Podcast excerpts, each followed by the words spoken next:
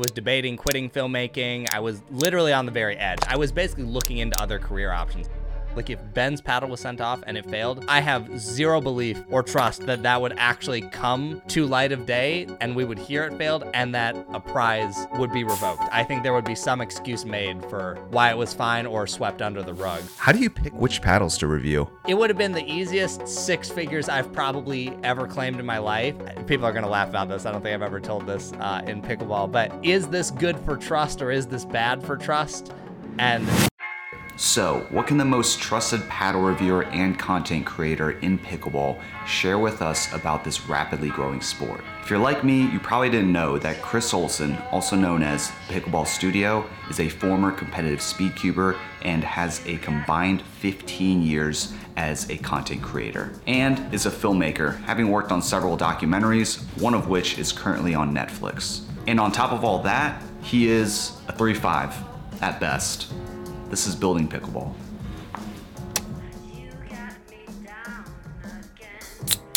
Dope. Uh, man, I don't even know where to uh, start with this one. I don't know how many people know this aside from the people that follow your channel, but before Chris was Pickleball Studio, he has a very deep and wide background with speed cubing and life as a content creator. He had a second place finish at the 2017 World Championships. Someone created a mini doc about him missing the podium at 2019 World Championships. He's done a wedding team relay with his wife. Solo produced a documentary. He has three world records, three continental records. He was the director of photography behind the Netflix documentary, The Speed Cubers. If you haven't seen that, I don't have Netflix, but from what I've heard, people have raved about that film. Just being able to share the insights and kind of behind the scenes of uh, Speedcubers. But um, yeah, man, welcome to the podcast. Thanks for having me, man. It's fun to be here. Yeah, um, you're the first content creator. I wanted to make sure that that happened, that you were the first because you were definitely one of the first people to influence me as a content creator as far as in the pickleball space. Um, it's amazing to see what you've done and the way you've built trust in the community. And I think, yeah, there's probably just a bunch of people that you inspire. I don't know if Will will say that you necessarily inspire him, but I just see you guys work together and the, the connection you guys have is like super, super cool. Um, yeah, there's so many. I have this like massive Apple Notes list of just things to talk about. Um, yeah, I guess we talk about the first time we met. Yeah, let's do it. JOOLA Media launch day. Yes, yes. It was really funny because I had no idea you were going to this, and when I saw you running around with your camera, I leaned over to Will and I'm like, "Isn't that isn't that building pickleball?" And he was like, "I'm pretty sure. I'm pretty sure." I oh, he probably didn't say pretty sure. He probably did say yes, that is building pickleball because I wasn't hundred percent positive, but I was maybe ninety percent. And I was like, "Oh, dude," I was like, "His the podcast stuff he does is great." Dude, I appreciate that, man. When I it was so funny. My brother and I were like outside the lifetime. We're like recording. I was like, dude, what kind of like cool like intro could we use for this? And didn't use any of it in the actual final video, but we were recording outside and then we walked in and then I see you directly like pretty much facing the entrance, but you're sitting on the bench and like everyone is gathered around you. I was like, damn, that's in Chris Olson Pickleball Studio. I shouldn't have even honestly. I, am surprised I was even there, but uh, shout out to Tom Nguyen over at JOOLA for extending the invitation, give me that opportunity. But um, yeah, then I saw you, saw Will, and I was like, holy. Sh-. I was like, damn, I must have made it. See, it's so funny even hearing that because even even being at the stage I am in pickleball, I still do not feel like a big deal at all. Like when people, you know, people will come up at tournaments like, dude, so excited to meet you and you know like maybe they'll have the shirt on or something and I, it's so funny because i'm like i just feel like an average guy. Like i probably felt similarly to seeing you there because i remember when your stuff started coming out and you'd probably done a, a couple of them i was like shoot i was like as soon as this guy does this for another six months or even a year like this stuff is to be very rock solid. Like i don't know if you've watched it but there's a, a channel content creation channel i love colin and samir the way you do your interviews reminds me a little bit of them and I love their stuff. And I think the same thing in pickleball, once it's like dialed in, is gonna be super good. Dude, thank you. Going into this one, they were definitely like an inspiration because they cover content creators, right? And like Yeah.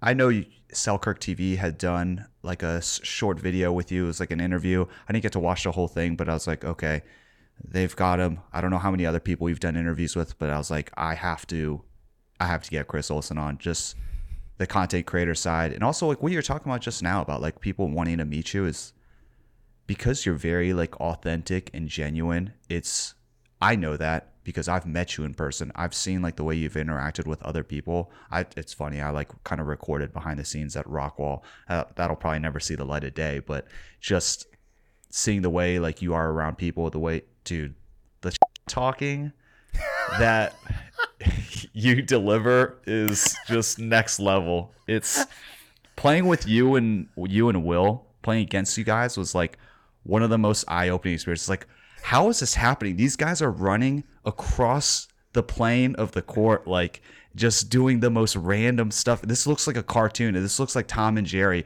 and they're like whooping our ass. It was like eight and one at this point. Dude, I'm not gonna lie. I think one of my favorite things, and my my local friends here can attest to this.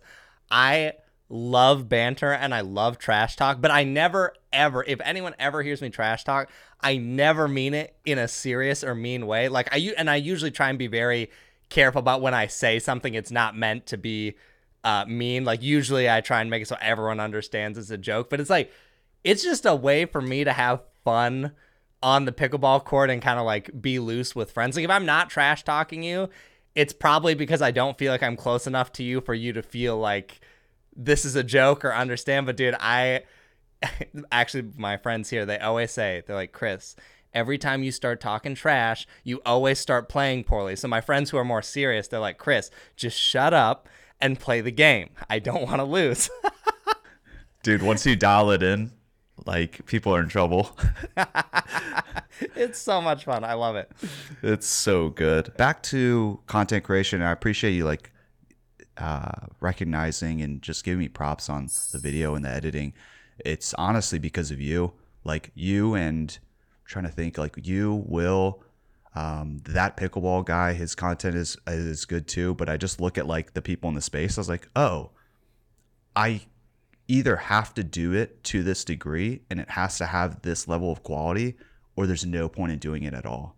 And I was Sure. like, I'll burn myself out. I'll like spend however much money I need to. I'll spend however many hours I need to, but it has to be at this level or it's just going to be like lost with everything else in the sea of YouTube and all the content that's out there. So it's like, damn, you guys really like set the bar, which is awesome, right? Like that's that really should be it at this point with a sport that's been in the industry for like 60 years. You just see a lot of stuff that's uh I would say it's more like efficient. It's it's quicker, but if you take the expedient route, you typically give up quality and Yeah.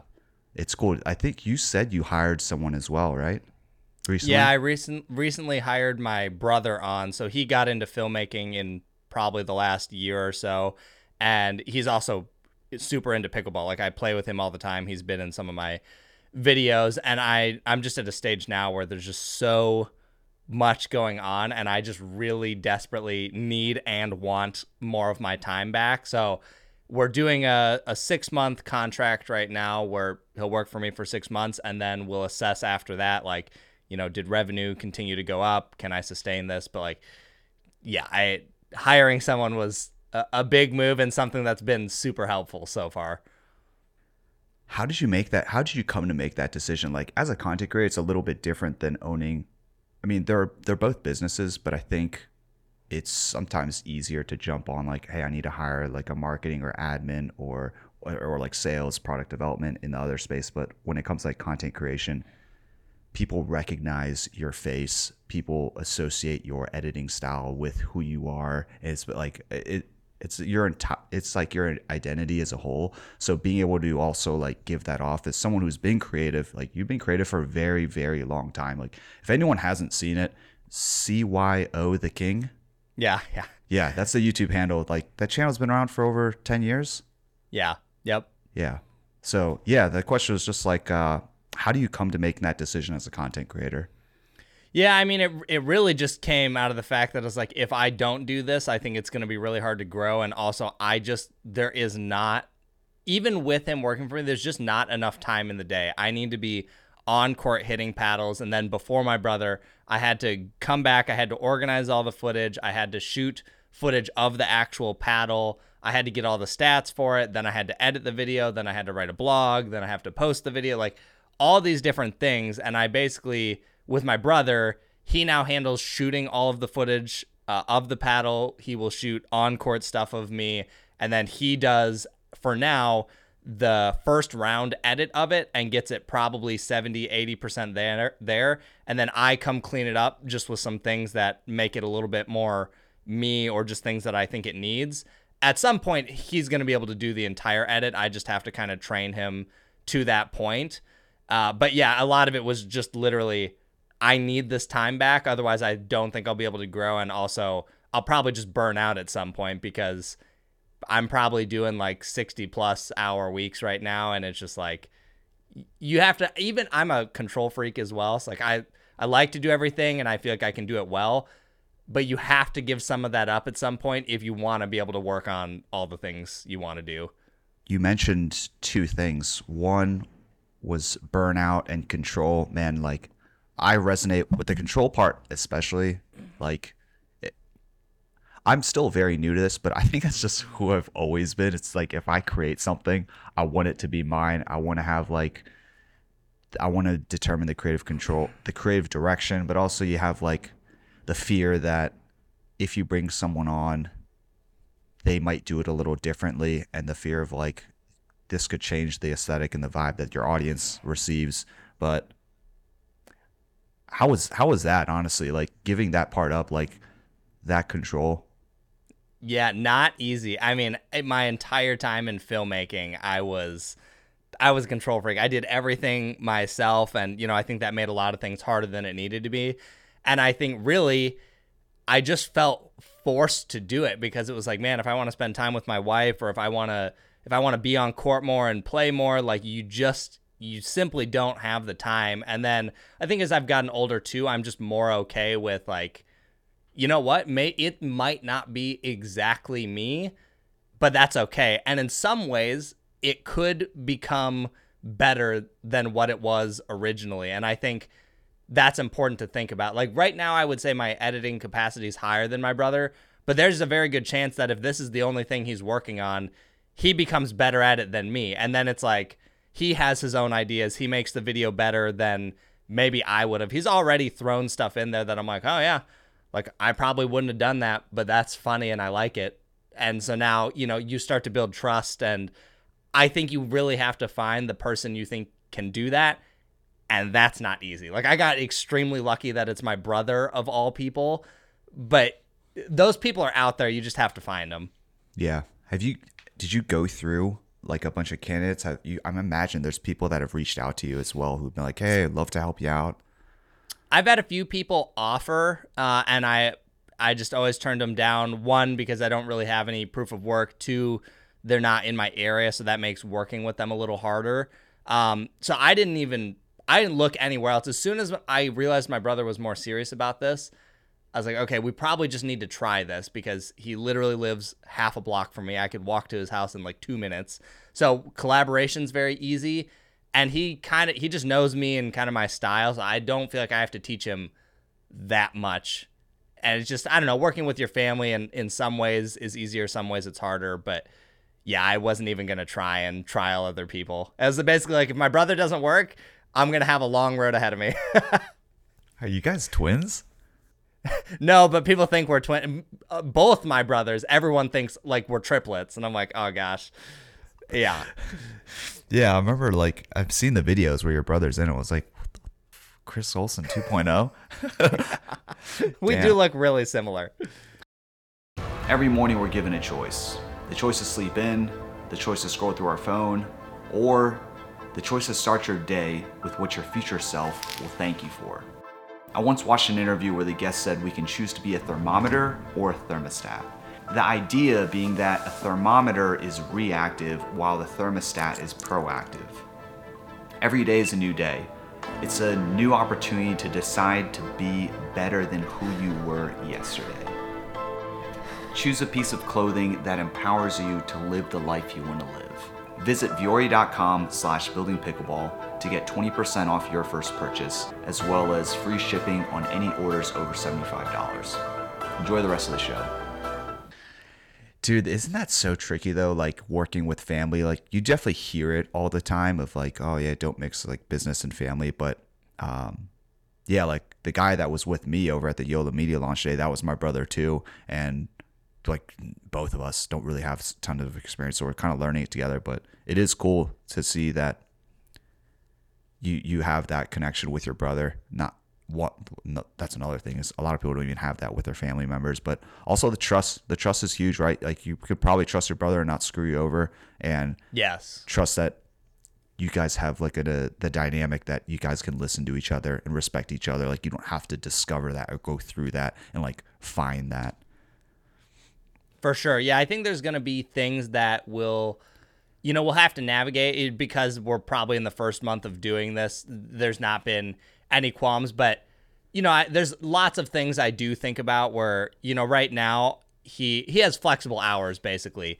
He has like another part-time job he's doing while he's working for me and I tell him like you can get your work done whenever you want. If you want to work at midnight, you can work at midnight. If you want to do it in the morning, you can do it in the morning. As long as you get it done before the deadline, I don't care when it gets done. But I there are lots of things I think about where I'm like, okay, I don't want him to burn out by working weird hours or feeling pressure like, well, I have to have it done by this and I had to work this job, so now I need to work at midnight to get it done. So there's definitely things I'll have to talk to him about at some point that's like, hey, you know, if I am doing something that's making your life harder, let me know cuz like, you know, I don't want family dynamic to be weird because of working. And I thought a lot about this before I hired him. I, I was looking all over the internet. I was like, what are things you should avoid? Is hiring family a big mistake? And most of the internet actually says don't do it.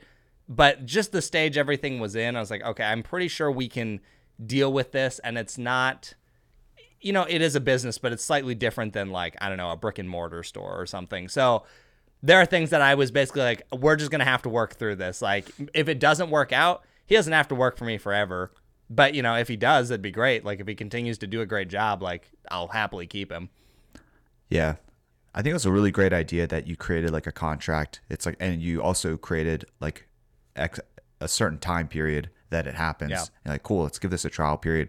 So you're not letting it be too much treat you're not treating it too much like it's family you're like hey let's not forget forget like the key business components and treat each other like this is business like you wouldn't do that with some random person right you wouldn't just be like hey let's just not even let's just forego a contract now you like created that um Yeah, I tried to make it as much, and I'm still figuring out the best ways to do it. But like, first, the six month contract was two things. One, hey, let's see if this even works. Like, are we gonna hate each other by the end of this? And then two, will I continue to have cash flow to sustain this? It kind of, I knew I could do six months at least.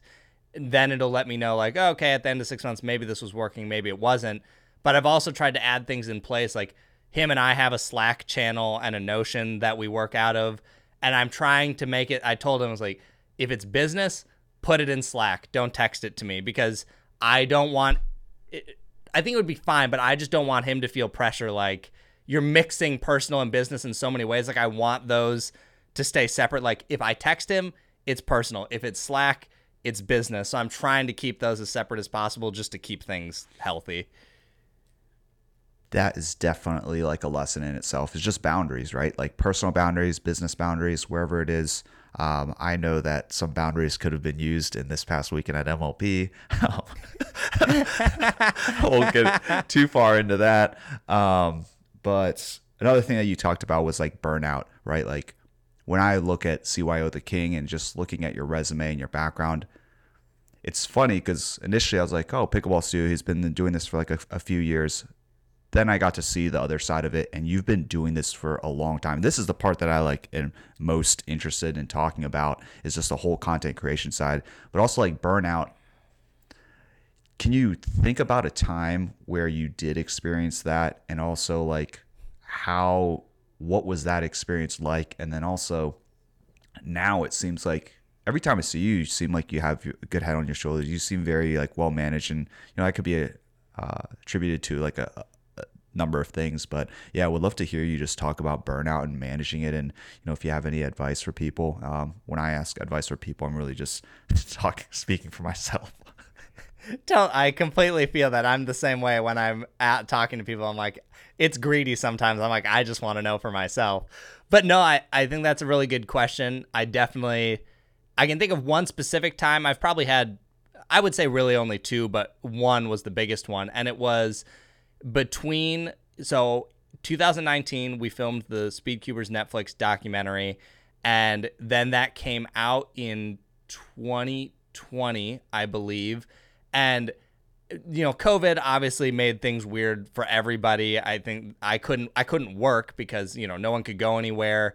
And the video landscape was kind of shifting to like a lot of online stuff live streaming that i wasn't doing as much of. But there were several things that led to burnout. One i was kind of getting out of speed cubing towards 2020 i was just kind of like okay i should focus more on my career and also kids were getting so fast that it was just really hard for me to keep up. It was like, okay, I've got this job and I'm trying to be the best at this. I can't do both. The job is going to take priority. I've got a wife now. And when I can't be the best at something, it really takes a lot of the fun out of it for me, uh, which isn't super healthy, but I'm, you know, working on that too. So when I was phasing out, it, it was really uh, kind of sad for me because I was like, this has been a part of my life for like 12 years and it felt like a big part of who I was. So that was bothering me. And then combined COVID with the Netflix documentary, every job I did after the Netflix documentary, first of all, I had like severe imposter syndrome because I was like, I don't even know how I got on this Netflix documentary. I think when you look at everything I'd done, it makes sense. Like I'd self produced a documentary about speed cubing and I did everything on my own, editing, filming, blah, blah, blah. But the whole time I was just like, oh man, like you're not old enough for this yet. Like you're probably not good enough for it yet. And then afterwards, it was every job I did, I felt like if it wasn't meeting that standard or like pushing me towards something like Netflix, it was like, why are you doing this? And then it was like, well, maybe you weren't actually good enough for it and it was a lot of luck. So there was there was a ton of imposter syndrome. I would say for a year and a half, maybe almost 2 years, it was just really bad. And then uh, that's, you know, when I right around the time I found pickleball in 2021 and uh, I was debating quitting filmmaking. I was literally on the very edge. I was basically looking into other career options. I was like, maybe I'll get into coding. I was learning Python for a little bit. And as soon as I found pickleball, loved it. And then I said, I'll never mix video and pickleball. And about two months later, I was making pickleball videos and loving it. And it was like this whole it was like my creative slump because that was another big thing with the imposter syndrome. My creativity felt very dead. Everything felt very forced. Everything about filmmaking felt so hard. I would basically look at a camera and resent the thing, but it was also what made me money. So I was like, I don't have a choice. And then once pickleball came along and I was making some videos for that, I was like, this is fun again. And I didn't feel like I was forcing creativity. Everything kind of just came back. Damn. Um, something that like a thought that came up was leaving speed cubing. So you had done that for 12 years. Like I had only I had only pursued one other thing in my life for half that duration, which is professional fighting. And when I hit my last pro fight, this was my first and my last pro fight. I had like 10 amateur fights before that, but I had like a five year career. Once I hit that, for some reason, it felt like a weight had been like lifted off my shoulders. But then at the same time, like I remember just being super emotional, like crying to my coach and just telling him like I'm done, but it felt so bad because it felt like I wasn't accomplishing like the goal that I had set out. Like I made it further than I expected, but not as far as I wanted. So wanted to know like did you experience something like that? Like, you know, you had some podium finishes and you also held world records. What was it like leaving something that was a huge chunk of your life, like 12 years of your life. Yeah, I mean, it was extremely hard. I would honestly say to this day, it was probably one of the more difficult decisions because also some of my best friends I've ever had are from speed cubing. So I also, and I'm still friends with a number of them, but I kind of felt like if I'm not doing this thing, we're not going to talk as much. And then, you know, you just kind of grow apart a little bit. So it, it, was a lot of things. It was the friendships, it was the competitive aspect. Uh, in speed, speedcubing was also partially my job. I used to make content for another YouTube channel. It was like an online retailer, similar to like a Pickleball Central or something.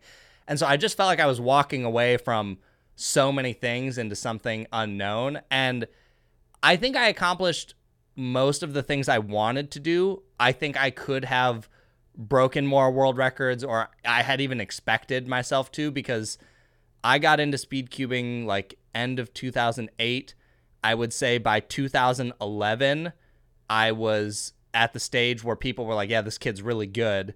Uh, I was capable of breaking world records, but I don't think I broke my first world record until 2013. So, like, two years went by where I was capable, but I just kept barely missing, but I was near the top with everyone.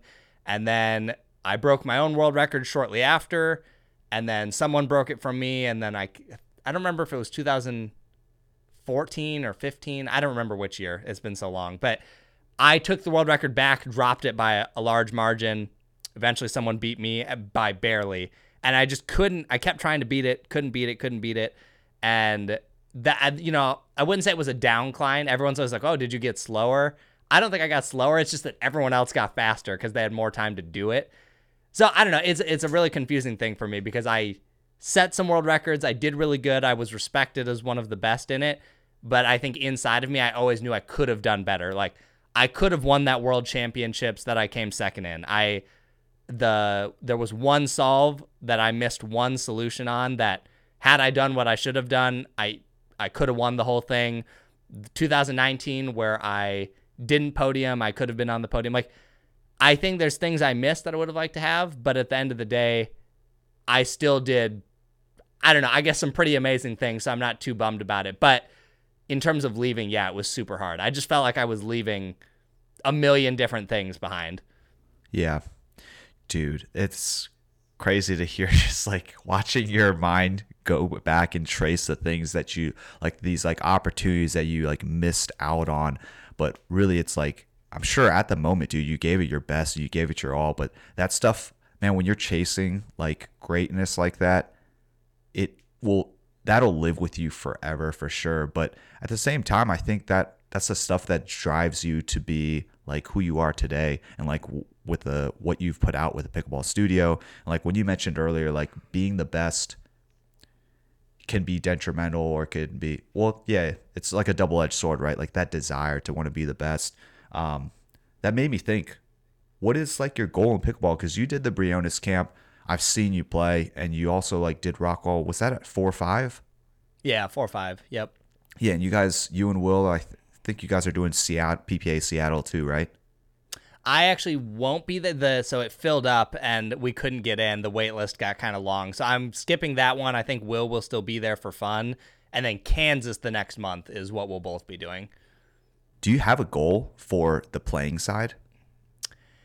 It's really tough. I mean, I just I want to just get as good as I can possibly be. Like I think it's absurdly within reason to be 5-0 plus. I think it's even within reason to be 5-5 plus, but to be the level that a lot of these pros are, you know, maybe making semifinals, I don't want to say that's not possible for me, but it's not possible while I'm trying to run this business cuz I'll always put that first. Like that's what provides for my family, both my wife and my brother now and you know, me. So that's always going to be the focus unless somehow someone was like, dude, I'll give you 300 grand a year to just go train pickleball. I'd probably try it. Why not?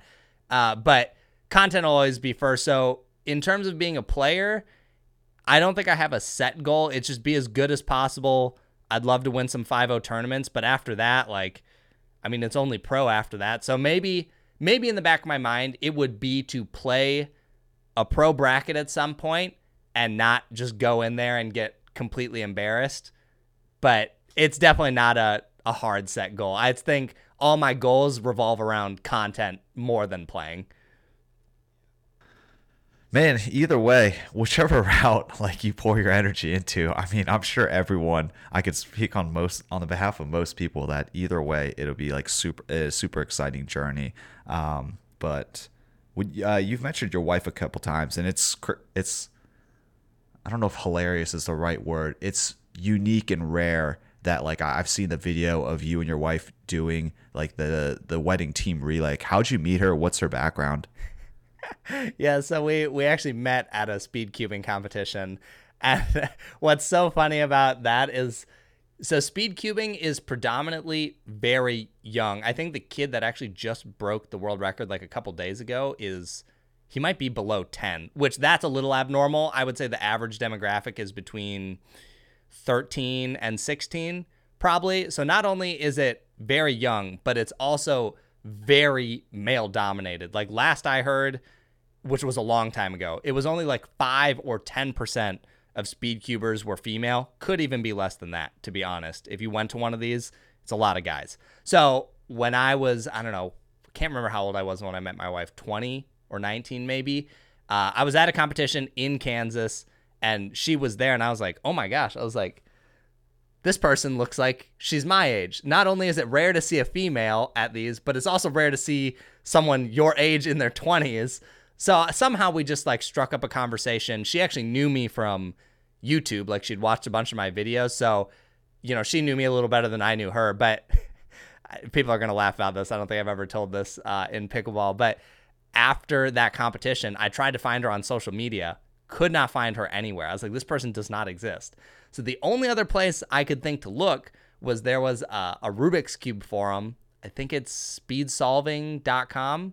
Uh, it's just a Rubik's Cube forum. So back in the day, after a competition, there used to be these threads, and you would just like tell funny stories or recap it, whatever. So I'm literally scrolling through this thing looking for any female name because I'm like, if it's a female name, it's probably her. I found someone that I thought was her, DM'd her on there, and we talked on that forum for probably two or three months before we finally exchanged numbers and then you know things kind of just escalated from there but I don't I don't know if people like really know unless they like go on Reddit. I don't think people know the whole like forum background and stories. Like, dude, I was part of like paintball, like PB Nation, Deviant Art, like dude, forums back in the day used to be the thing. I thought honestly, I thought you were going what you're about to say could have gone two directions. It was either going to be a forum or casual encounters on Craigslist, and I for sure thought you were going to go there. yeah that, thank, thankfully it was the the forum i always say finding my wife is like finding a unicorn at these things because again even if there was a girl at one of these they're probably like 15 so it's like there's a big age discrepancy here so it's like i never expected to meet uh, a girl at one of these like yeah for sure That's so awesome, though. Um, what does she do now? she's a graphic designer Okay, that's dope. Yeah, sh- she actually designed my logo and she occasionally helps me with some projects for the channel. I try not to make her work for my stuff too much, but she's way better at graphic design than I am. So sometimes it's just faster. Yeah, dude. I saw the t-shirts uh, Forever 35. Dude, Yep. those are awesome. Those are yep, sweet. those are all those are all her design. That's awesome. She seems like she has a variety of like flavors that she can like cater to because the the thumbnail for you and Will's podcast that was created by her too, right? yep, yep. Yeah. Very different And she does she does great work. She you know, cartoon stuff, illustration. Like she can do a bunch of stuff and they're all they're all awesome. Damn, that's sweet. Dude, so I just got back from MLP. Did you watch MLP? I did not get to watch as much as I wanted to. I trying to think. I was wrapping up a project. I don't remember which project. Probably doesn't matter. But I was working on a review or something, and then Will was also going out of town to Italy. Oh, that's what it was. We had batch recorded some podcasts, and so I was like, I'm just not gonna have time this weekend. No way. Will is watching it the day before he leaves. So I, I the only thing I saw was the final, uh, the regular final, not the super. Gotcha, gotcha. Yeah, it's just interesting because we had talked about a little bit before this, but if anyone hasn't seen it, Chris and Will together created a documentary that's following Zane, uh, the MLP like road to victory for was it 2022? Uh, yes, I believe so. Yeah, it was. Yeah, um, super cool. Just uh, yeah, so like Chris did that, and then um, I had an opportunity to do the kind of do something similar for Julian Arnold, and like I remember you and Will were just like, dude, if you have the opportunity, definitely do it. Um, but it was cool to hear just like your input on doing that documentary style because you've done a quite a bit of those, right? Like, what was your job while you were speed cubing? Yeah, it was it was just filmmaking. I mean, I worked in speed cubing from like age 15 to probably age 19. I had freelance clients, but I had I was working for that speed cubing retailer doing their YouTube channel, so that was the bulk of my income. And then when the Netflix documentary came around, basically they I was going to be gone for a couple months. They didn't think it made sense to keep me on salary. They wanted to do per project, and then I just decided like I should just go all in on my freelance stuff. And so that's when I basically just went not as much speed cubing work and just like all regular filmmaking. Was Net how did that Netflix deal? I know I was just trying to talk about MLP, but since you only watched like the finals, there's not a whole lot to go into that. Um, it's a great match between the Fives and the Pioneers, but um, yeah. you also bring up another interesting topic is like Netflix. Were you working directly with them as like a freelancer? So how it worked was when I had done Why We Cube, which you can find on YouTube, that was the documentary I did. Uh, the person who directed our documentary, she had a son in speed cubing, and she had been waiting forever to make a mainstream speed cubing story. Like, you know, she saw the impact it had on her kid and just thought there's a lot of great stories that need to be told. So she worked at Nike doing a lot of commercial agency stuff, or she worked at an agency that did stuff for Nike. And basically, she approached me and was like, Hey, I loved what you did. You have access to all these people. You know all of them. You're clearly good with a camera. Like, do you want to be the cinematographer on this documentary? And then she had a bunch of connections that got us uh, a deal with Netflix. And basically, how it worked for us is they gave our team a budget and just said, here's your money, go make us the film. We're going to own the film. But we were essentially contractors for Netflix producing the content. Um, and then, you know, we assembled our team and then did what we had to do to make tell the story. That's interesting. Like something that stuck out was how Netflix paid you to essentially like create it. Have, have you seen deals like what are the other types of deals that you've seen? Like for something like what you did with Zane, I feel like that was a little bit different because you got to distribute that on your channel, I believe, right? Is it released on yeah. Zane's channel too? No, just mine. There are any other details as far as like how do you make that decision to because that, that's honestly yeah like kind of selfishly asking even for myself it's like I was pretty adamant that I only wanted to do work that would exist or contribute to existing on my channel. But then there's other opportunities that come along, and I guess they call it like spec work, right? You want to like create yep. work for what you want to do. So yeah, yep. would love to hear like, your thoughts on that. Yeah, well, I mean, honestly, Zane's project was essentially a spec project. Like, I approached him and was just like, dude, I think I want to do some documentaries in pickleball. Like I like you, you know, we've we have some rapport. And I basically told him I was like, look, if you cover all my travel expenses for, you know, going to your place and uh, like one tournament, I will do the editing for free. Zane definitely walked out way better on the end of that deal. The the amount of hours I put in, I was definitely losing money, but I did that one because I wanted to know for myself, like, does this concept even work in pickleball? Like, I think it would be cool, but maybe it's not. And then, you know, while I was doing it, I basically quickly realized I would much rather do my YouTube stuff than kind of my more traditional filmmaking stuff in pickleball. Because for a while, that's what I thought I'd do. You know, maybe it was like Selkirk commercials or JOOLA or whoever and some documentaries. And then I was like, YouTube is way more fun and way less stressful. So about halfway through that project, I realized that and was basically like, after this one, I'm not doing any more of these. Like, this just isn't the thing I want to do anymore. So it was essentially working for free on that one. And I think it's good to do. Uh, it's safe for both people. You get access, they get a finished product. And then Zane just said, hey, we can post it on your channel. Honestly, I would have been fine. If, if he wanted it on his, I would have been totally fine with that. But I do think, I guess it probably balanced out with uh, essentially the free work I did that it went on my channel. Yeah, he's one of the rare uh, pros that has an active YouTube presence. Um, yeah, do you have thoughts on that? Like following Julian around and also just being around like putting myself in the shoes of someone like filming a pro when I was like at Rockwall, right? Like I would look at pros and I'd like see pros just walking around by themselves. And I'm just like, to me, this seems insane. Like that they don't have someone following them around, that they don't have someone like creating the content. And I, I get a lot of the obvious things, right? Like pay, uh, like resources and not having that. Was like, to me, if I was a professional athlete in a growing sport, that would be like one of the first things I would look to as far as like, okay, how can I create like generate some passive income and also just like create my brand and my presence? Like, yeah, I wonder what your thoughts are on that. That was literally the first thing I thought when I came into pickleball. I was looking at Instagram followers of pros and I was like, they have nothing, like 5,000, 9,000.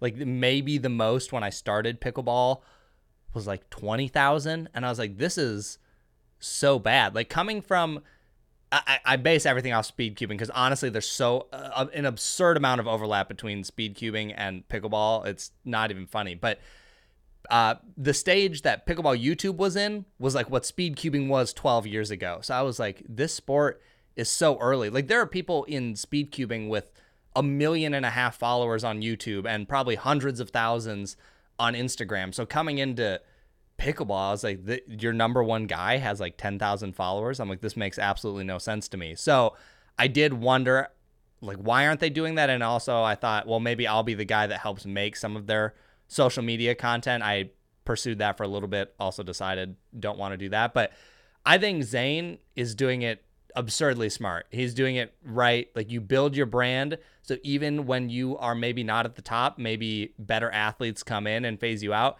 even if Zane stops being as relevant as a pro player, his brand is going to live on and make him a ton of money after that. And I think more pros should be thinking about that. I do understand that some of them, they probably only want to play pro, they just want to be competitive.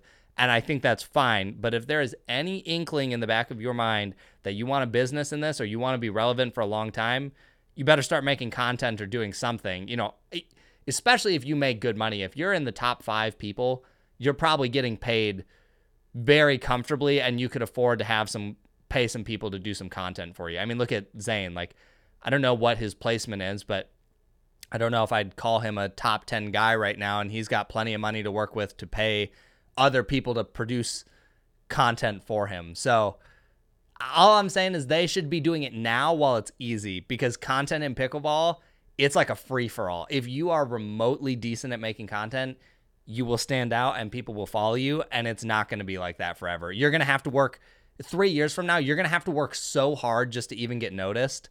And right now you don't have to work very hard. that definitely is something that keeps me up at night.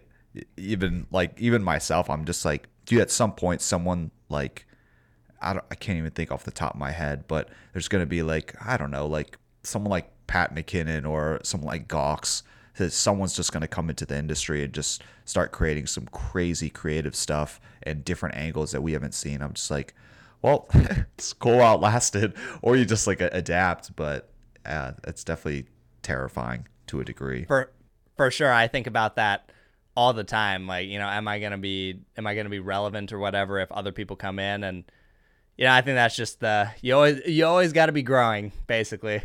Yeah, but it's cool because aside from like the creative aspect, I think when you, when you look at a lot of these uh, a lot of these like content creators, you just see that like the foundation that they built and the loyalty.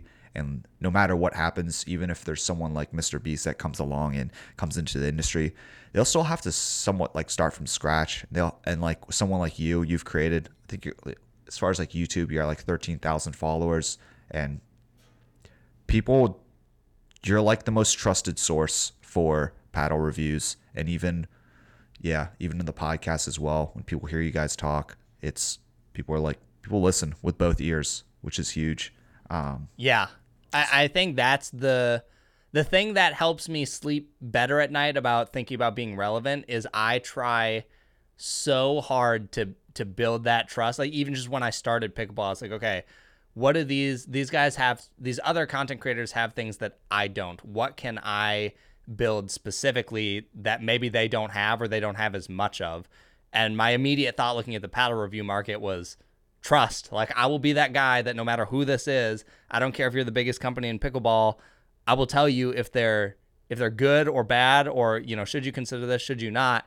And i think eh, something content creators overlook significantly is building trust. Like you, the in my opinion the only thing i actually have or the highest value thing i have is my audience and their trust. And i do not ever want to do something to betray that because you know i'll just give a great example a ton of my money right now as a content creator is from affiliate sales. If you no longer trust me because let's say I shilled for a product that was bad and you felt like I did it for nefarious reasons, now you're not going to use my code. Now you're not going to watch my videos. Now I don't get YouTube money. I don't get affiliate money. Maybe other brands who would have wanted to work with me don't want to work with me because my audience is uh, lashing out. So I put through so many filters like, is this good for trust or is this bad for trust?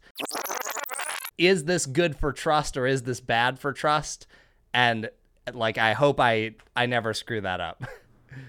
yeah. Trust is so hard to regain, right?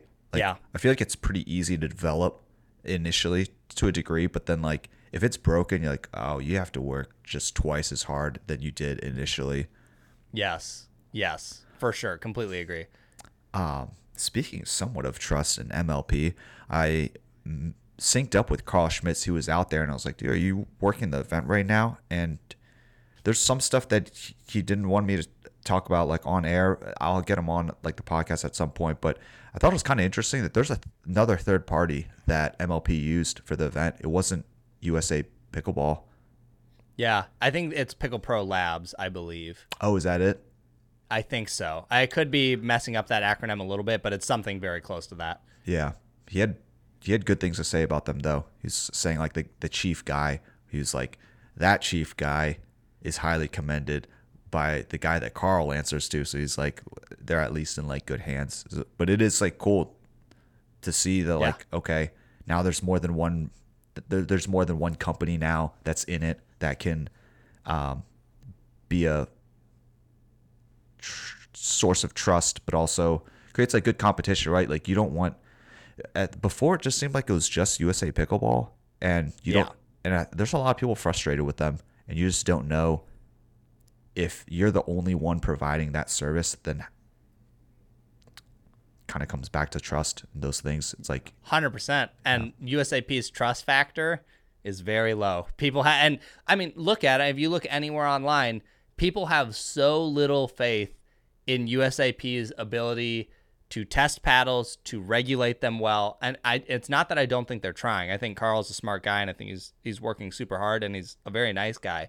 But like, there's a lot of things they've done that have just damaged trust or made people weary. And I think as a brand as a whole, that hurts them. And they could have done a lot of things to uh, have better trust. And now every single thing they do to rebuild trust is going to be put through a filter of, well, we've been through this before. Is it actually going to is actually going to be good this time. Kind of going back to what you said, where it's twice as hard, if not more, to regain trust than it is to just build trust from the beginning.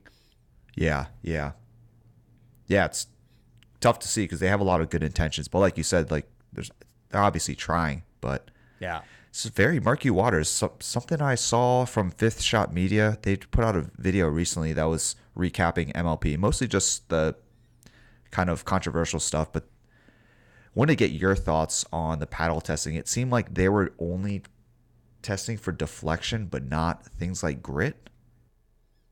Yeah, that's interesting. I think I might have heard that. I never looked into it uh, further just because, I don't know, grit's been less of an issue these days, or at least, I guess, less of the, the hot topic. I would find it odd that they wouldn't test for grit. I don't really know what the thought behind that would be, but I don't know. I, paddle testing seems to be in a decent place for the pros right now. It Doesn't seem to be that there's a ton of issues, and delamination seems to be going down. But I still think from the manufacturing side and the regulation side, there's still a lot that needs to be figured out. Is there is there something that you think is missing from paddle testing? That like if you were if Chris Olson, Pickleball Studio, was the head of paddle testing that you would implement or look at? Uh, I mean, nothing that I can think of from a specific test standpoint. It would just be more transparency. Like that has been, I mean, again, it goes back to trust. It's just been the biggest issue. Like when a paddle's sent off, I have almost no faith. Like I've heard several times on other podcasts now that apparently Tyson's paddle failed at Red Rock, but I didn't see anything about gold being revoked. And then it kind of came out that the refs claimed that Travis didn't challenge the paddle formally enough, so they didn't think it was actually a challenge.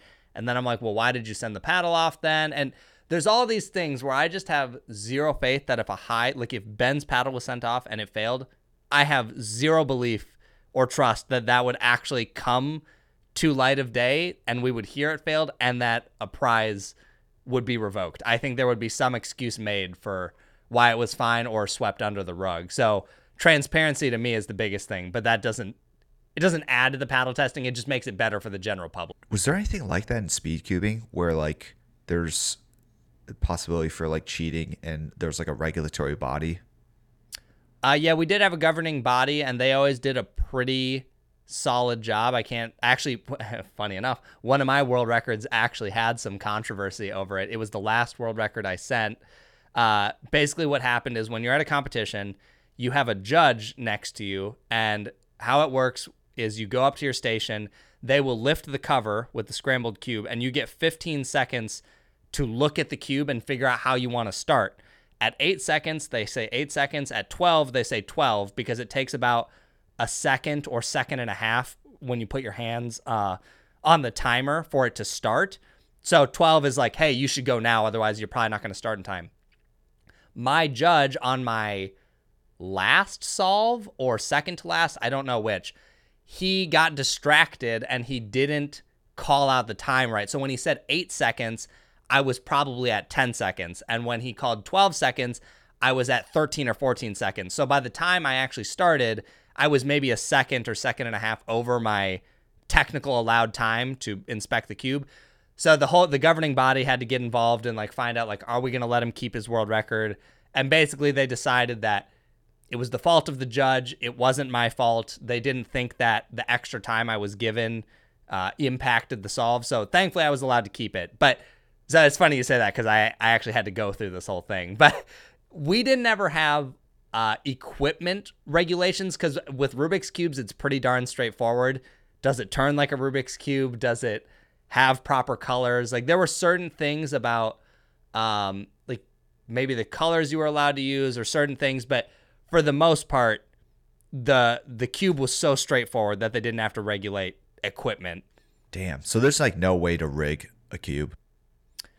Not really. Uh, the only thing that came out in the last couple years, uh, but the technology isn't there yet, is they came out with these smart cubes that have sensors in them, and they can Bluetooth to a phone.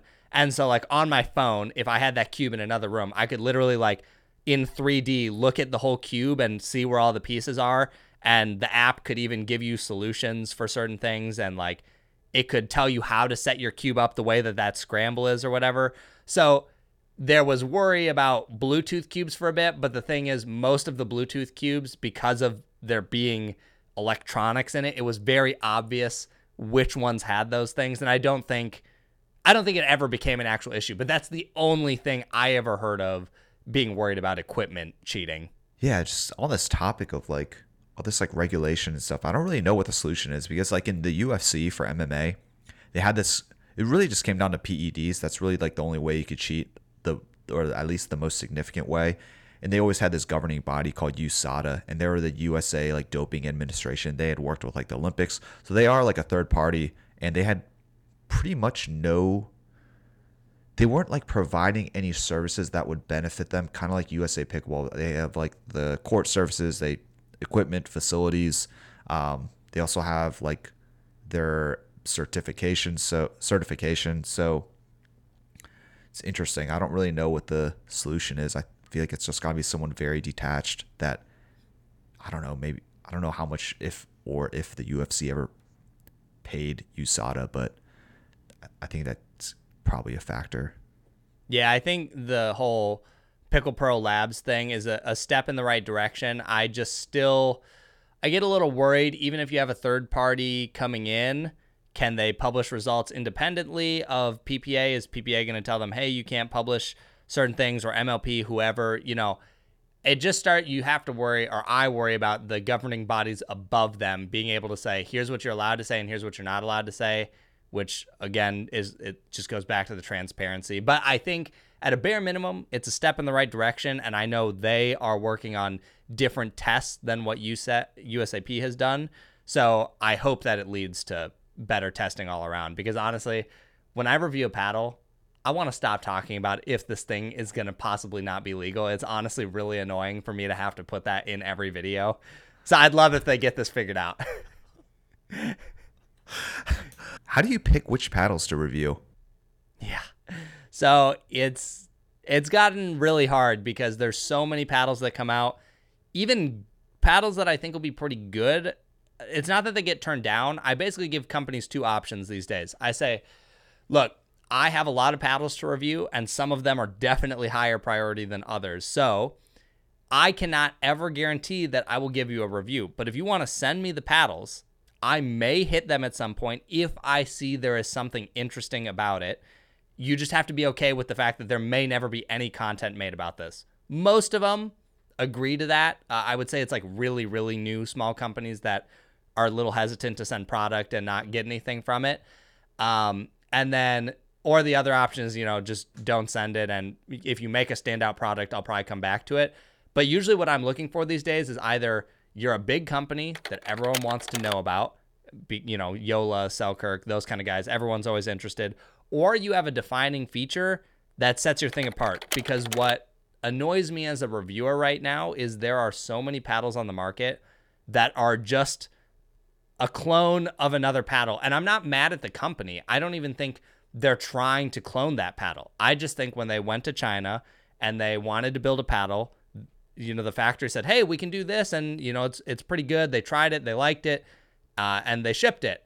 You know, they're not.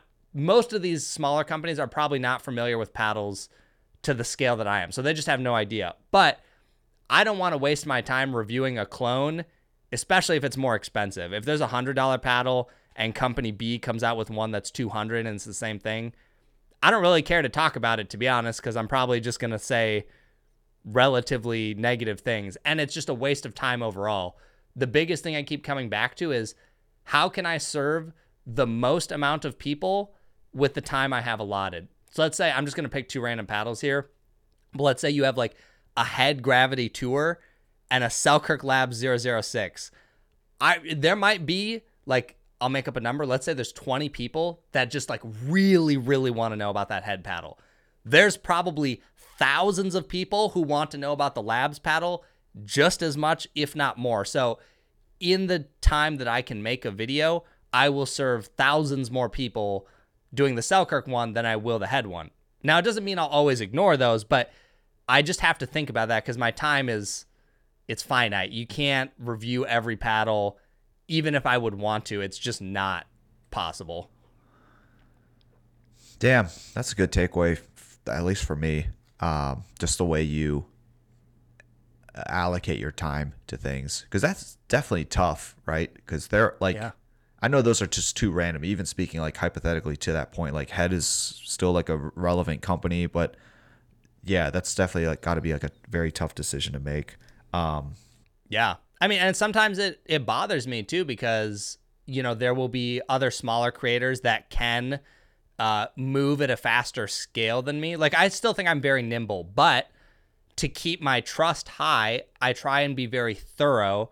And I think the advantage that smaller creators can have is that they can spend one day with a paddle, an hour with a paddle, and never have to talk about that, uh, which is fine. I don't even think that's a bad thing. But they can go let's say they could try four paddles in a day and make four videos about it. And they're like i hit them for like an hour and they can give a good opinion. It's harder for me to do that because people have come to expect more thorough information. So i can't move as quickly. And then it kind of bothers me like man i'd love to get to that paddle but it just doesn't make sense to do that one right now.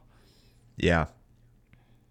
Yeah i think that's even a good point to like being a content creator is uh, opportunities will definitely come up and just having the ability to say no, but also having the ability to say no in a way that like keeps a relationship stable is also still like kind of tricky. Like I have some people Yes. that reach out to me and they're like, "Hey, would love to do a podcast sometime." And it's this the same exact thing that you're talking about, right? Like there's uh, company A which has a larger following than company B, and it's not like I don't want to cover them. It's like, yeah, I absolutely do, but I'm like, okay, a podcast is typically like an hour long. Then you have to like go through the editing, and I only want to release them like once a week, or really only have like the bandwidth for that. Um, something I don't know if you've mentioned in any of your episodes before, but this kind of goes to the point of trust, and we've talked about it, but and okay, it's okay if you can't disclose this, but have you ever been paid for a review? Will you ever receive compensation for a review? How do you think monetizate monetizing off of a business to pay you for a review affects your kind of like yeah, I guess the way you conduct business because like reviews are Yeah. like over ninety percent of what you do. Yeah, 100%. No, I've thought about this a million times and I've had so many companies that are like, "Please take our money to do a review." They're like, "We don't even care if you we're not even asking you to say nice things." Like some companies have literally just been like, "We just think you deserve to be paid. Like, please review this fairly. Do what you want to do."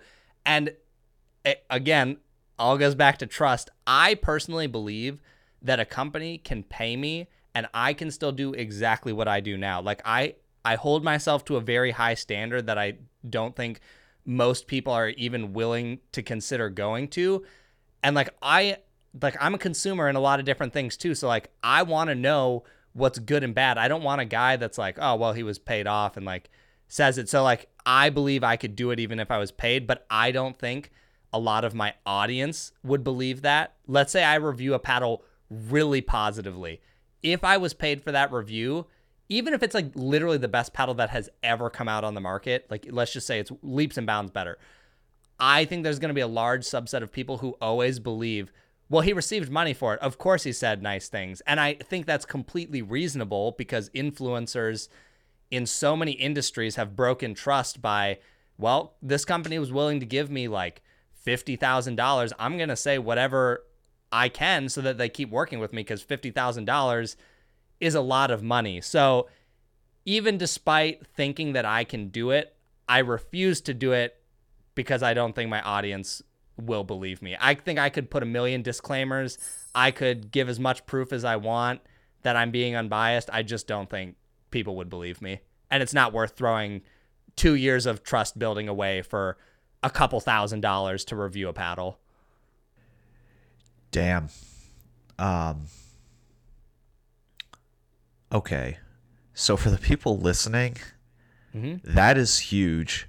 Um, and if you want Chris to keep doing what he's doing, then then view his like subscribe to it, view, comment stuff because it's not a vanity metric. That is absolutely how YouTube's algorithm helps a creator like himself be able to sustain a business, which he's now trying to grow by hiring his brother and you know not only that, but he has like merch too, which I still need to get. I still need to order one of those shirts. Maybe I'll wait till the Forever Three Five shirts because those are I like those more.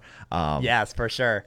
but yeah, like if you want to keep having this trusted source, then support him in these ways because he's not going to ever take money. Clearly, he's never going to take the money. And we also don't want this guy to disappear or have any struggles with being able to fund the thing that the passion, but also like what he's providing as a service to our community. Um, that's awesome, man. That's like highly, highly admirable. And because if you took money, God knows where you'd you'd probably be living in like you'd be living in like Bermuda or so, some like mansion in like uh, the Maldives or something, and we would never Oh, see you again.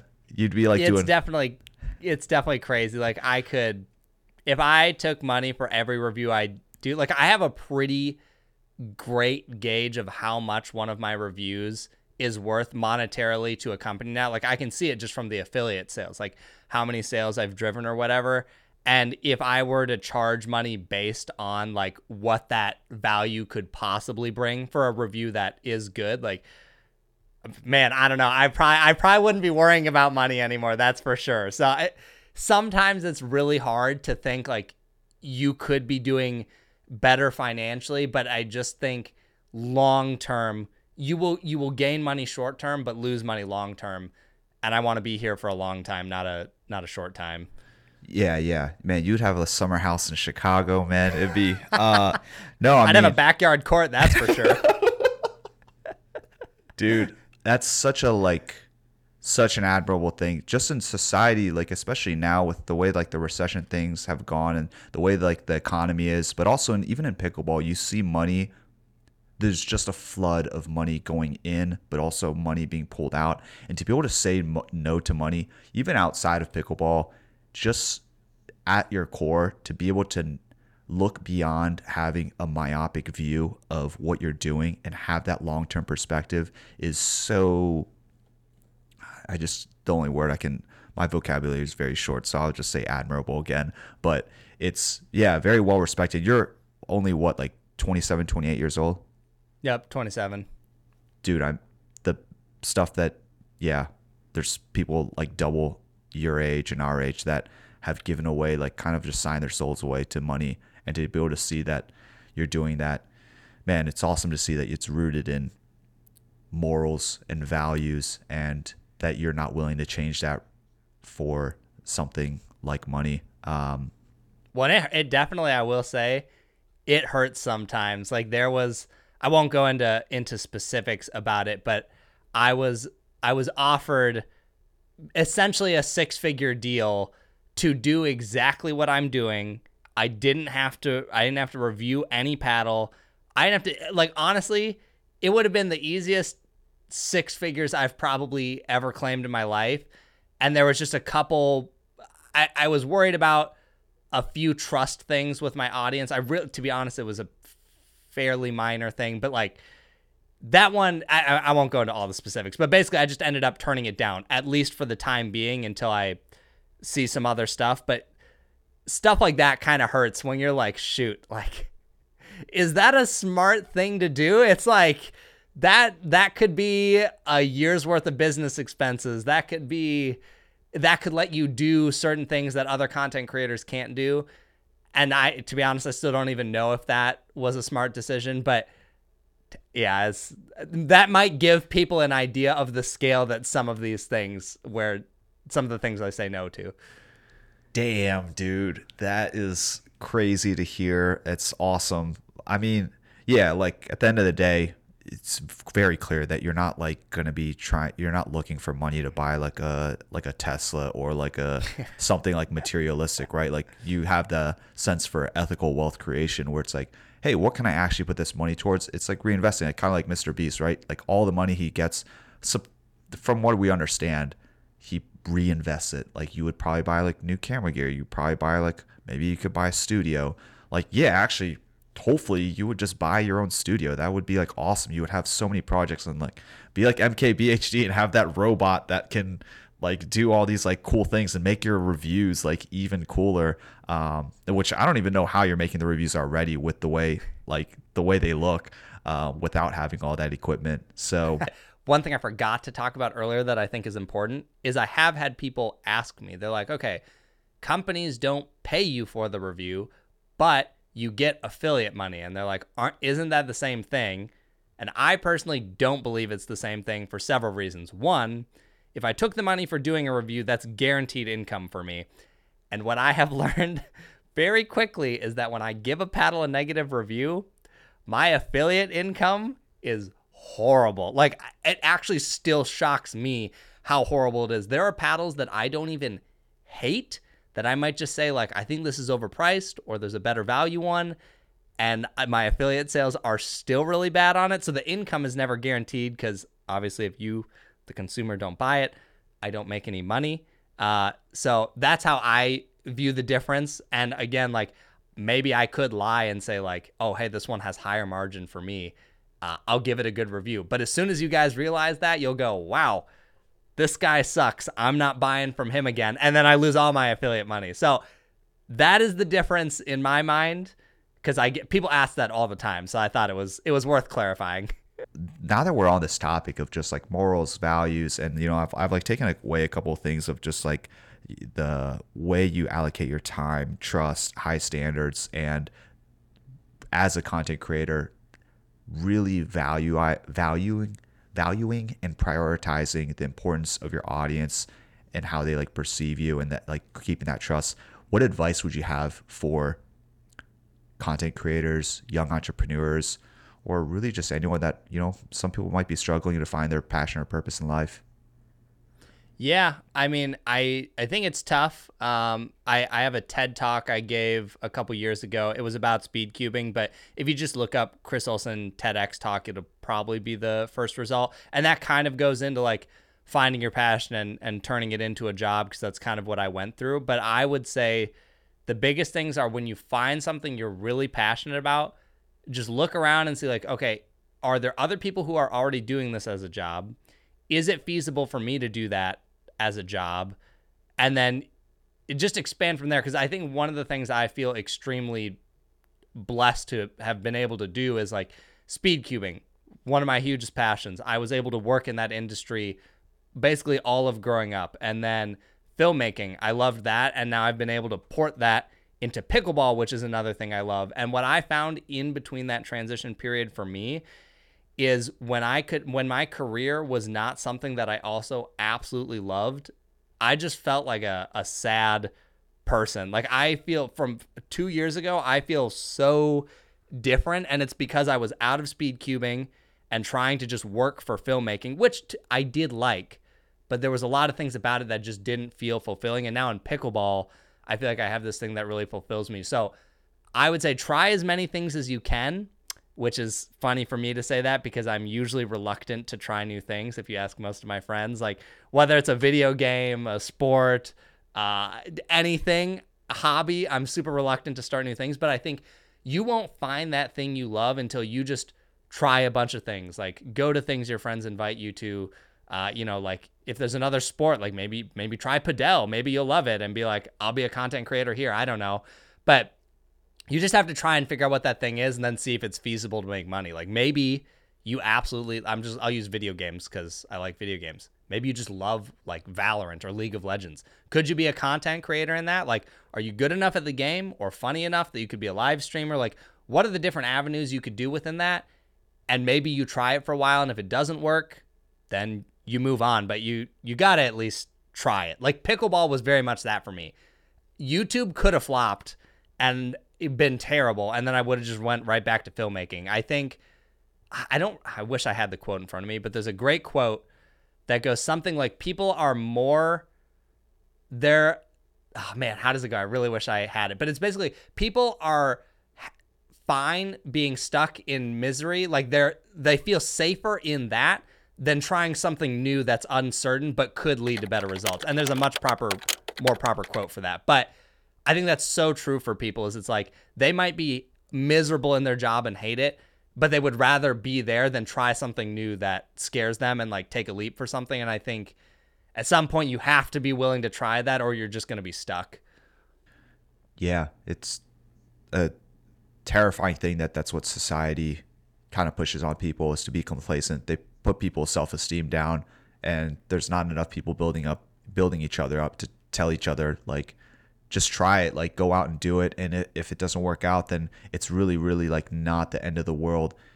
Would rather you try pursuing it than like living with that regret and just like those questions like those burning questions like every day like day in and day out which eventually leads to people using like substances or and that substance could be food. It could be just like food could be drugs could be like constantly looking at your phone just to like bury all those feelings down. And it's yeah, it's definitely like a terrifying thing. And I appreciate that you say that because God, it's I wish more people knew how easy it is to really just try something.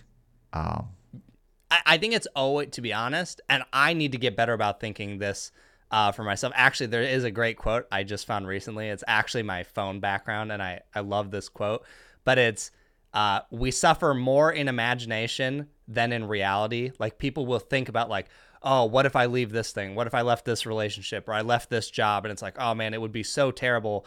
When in reality, it's probably not as bad as you think. That's not to say there aren't scenarios where maybe it would be that bad, but I've learned for myself, like most of the time, the things I'm really scared of, it's worse in my head than it actually would be in reality. And I think it's easier to get back into your old job than you think it is, or to go back to how things used to be. It's scary. I, I completely get it, but you have to be willing to try it. It's way better than being stuck miserable. That's for sure. Yeah, yeah. There's like jobs that keep you there using like stock, like vest, uh, like vesting programs and like healthcare and all those like other things. Which it's all like a lot of it's contextual, but I also like I don't have any like beneficiaries or dependencies. So I personally I don't even have health insurance. I'm like I'd rather just like roll the dice and use that money towards like what I'm doing now and yeah, like someone once told me, is like do things before you're ready, and that's actually like someone what someone told me before I even started this, and I was like, you know what, like, f it, I will do that, and it's it is definitely tough. Like everything, there's things that have come true that are positive, and things that have come true that I foresaw that aren't great. Like I'll look at I got uh, the monetization, like the YouTube partner program, like activated. So just looking at like going from a six figure job as a UX designer to now looking at like, oh, I'm currently making $27 and like 39 cents. And you're just like, but it'll figure itself out, right? Like, but also, I would much rather make this money right now. Obviously, I'm not homeless, so I, I like had some saved up, but I'd rather make this than be in a job where I just loathed it. I could not stand. Yep. Going back to your thing about control, I hated I hated absolutely with a passion, which I didn't realize until I changed jobs, that I just couldn't stand like all the po- politics and the red tape, the permissions that you had to ask for other people, and just like being in a job where you're constantly doing the same thing. And it's like, okay, so in order for me to move up in this company, it depends on this person's approval, but also this person's tenure at the company. If this person's been there a long time, then I can't take their role. It's all these like weird politics. And as a content creator, you really have like f- uh, full control of your destiny. Like everything yes. that happens is entirely on you. Um, yep. To a degree, like YouTube and all the like algorithms and you know the stats, it's a little bit tricky. But yeah, like work in the work you put in is the work you get out is the results you get out. So.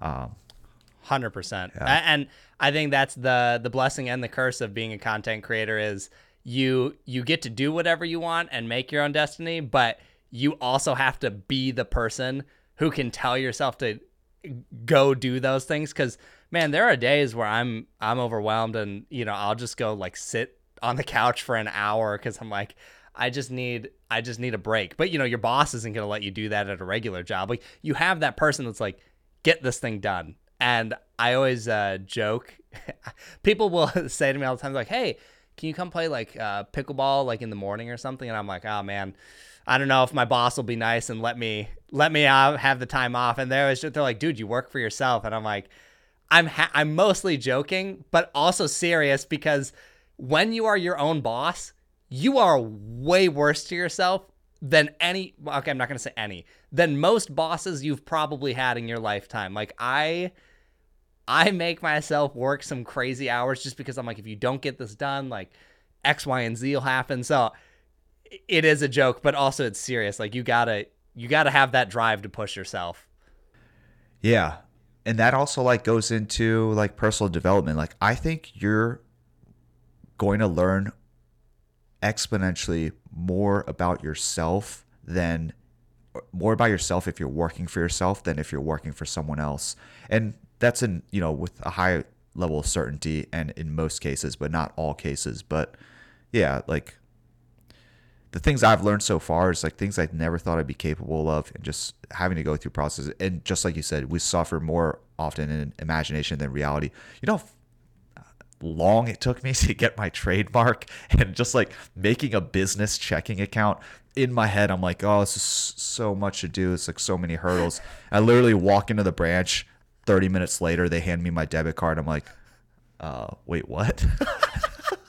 you don't you have no idea how much I understand that. The amount of this is a super small example, but I hate making phone calls for scheduling appointments or like if I have to pay like my wife's health bill or something. I hate it. And I'm always like, this is gonna take so long, yada yada. I had to do one just the other day. Literally called them and they were like, "What's your card number?" Blah blah blah, and they're like, "Good to go." Boom. It was like no more than a minute and a half phone call, but I had put it off for at least two days, and I'm like, "You dummy! That was so not hard." Dude, I've started to like realize I've had to like back to your point about you will be worse than like most bosses. You'll treat yourself worse than like most bosses. I've had to figure out my reward system. Like what will get me through like finishing this project of after I've spent like over like 50 or 60 hours a week like what do I need to give myself at the end of this project in order to make sure I'm not burnt out to make sure I like feel fulfilled so that's been like super super interesting it's just like what is my reward system like what Yep. what am I motivated by what am I disincentivized by um, but uh, dude, it's been like an hour and a half. This has been awesome. This has been like the longest one. Uh, yeah, I guess my last question, yeah, one of my last questions is like, who's been like your the most influential person in your life? Mm. Yeah, that's a good question. I feel like I've had so many in different stages of my life. I feel like I've had different.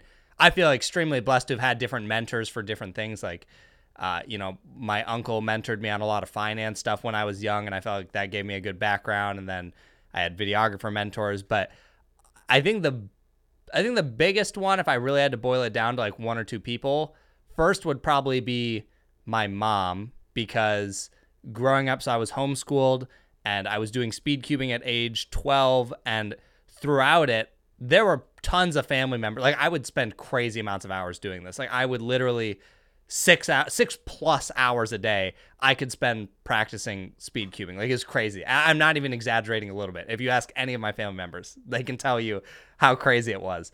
And even through like family members ridiculing my mom and being like he should be focusing more on this. Like this thing's a waste of time. Like he should do a traditional sport blah blah blah she always pushed me to continue doing it because her view was always like if they're if my kids are interested in this thing i think i should just let them explore it and if at some point it fizzles out it fizzles out but i'm going to keep pushing them as long as there's no like obvious negative downside like it's going to make him a criminal or something you know it was within reason obviously and i think that was one of the best things I ever had. Even with filmmaking, I decided not to go to college. Friends, family members thought that was an absurdly stupid decision. I had so many people tell me, you're never going to make any money. Like, if you don't go to college and get a degree, blah, blah, blah. Anyone who hasn't gone to college, they all know what this feels like, and it's so annoying. And my mom took a bunch of ridicule for that too. And she was like, no, like, do your thing. You want to do filmmaking? Go do it. And I think what that gave me as an adult was the ability to figure out what I want to do, how to get it done, and also motivation to know that like this is this is on me to figure out. Like if I want that thing, I'm not I don't go to a person and you know, I might seek out advice, but I'm not dependent on someone to make that thing happen. I just realized like it's on me. If you want that, go make it happen. And I think she gave me basically all those tools to do that. And then I'll also give credit to my wife because she is a huge, huge supporter. I mean, I work, I have not clocked my hours per week, but I guarantee it's 60 plus, maybe 70 plus hours a week. And I, there will be days where I work all day uh, making videos. She gets home at like five, and then I go play pickleball, which is it's actually work because I'm filming, testing a paddle. So, and then I'll do that from like, let's say seven to nine. I'll come home, maybe she's getting ready to go to bed, and then I'll go work some more. So, there's not many people, I think, in relationships who would be that willing to tolerate that. But I think she sees where it's going and what good has come of it so far. So, she also just pushes me to like keep doing it. And I've heard from so many people that don't have spouses that give them that support. So it's like, I feel extremely blessed to have that support. Dude, that's awesome. Your mom, like, first off, not guiding you in any sort of direction, not like trying to be like a helicopter parent and letting you learn life, really just experience life on your own is so like admirable. I'll to keep using this word, but admirable as well. That's awesome, uh, especially coming from Asian parents myself. It's that's just not the case, and I would. There's pros and cons, but also your of wife. Course.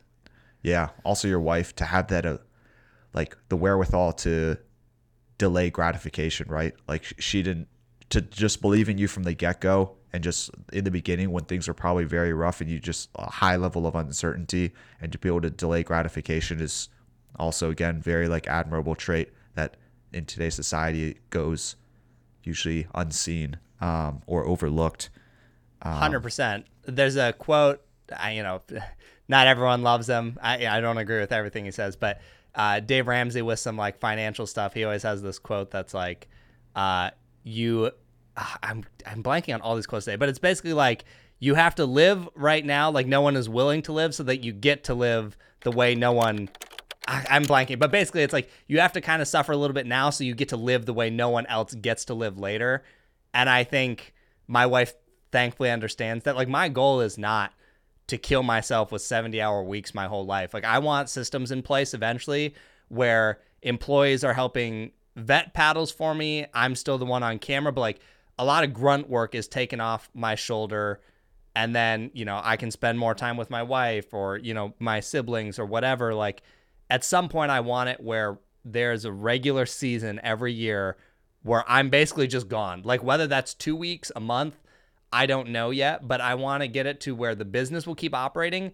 I can vanish, come back recharged, and then like amp everything up again because I'm fine grinding now, but you can't sustain that forever. And I also don't expect my my wife to watch me grind forever.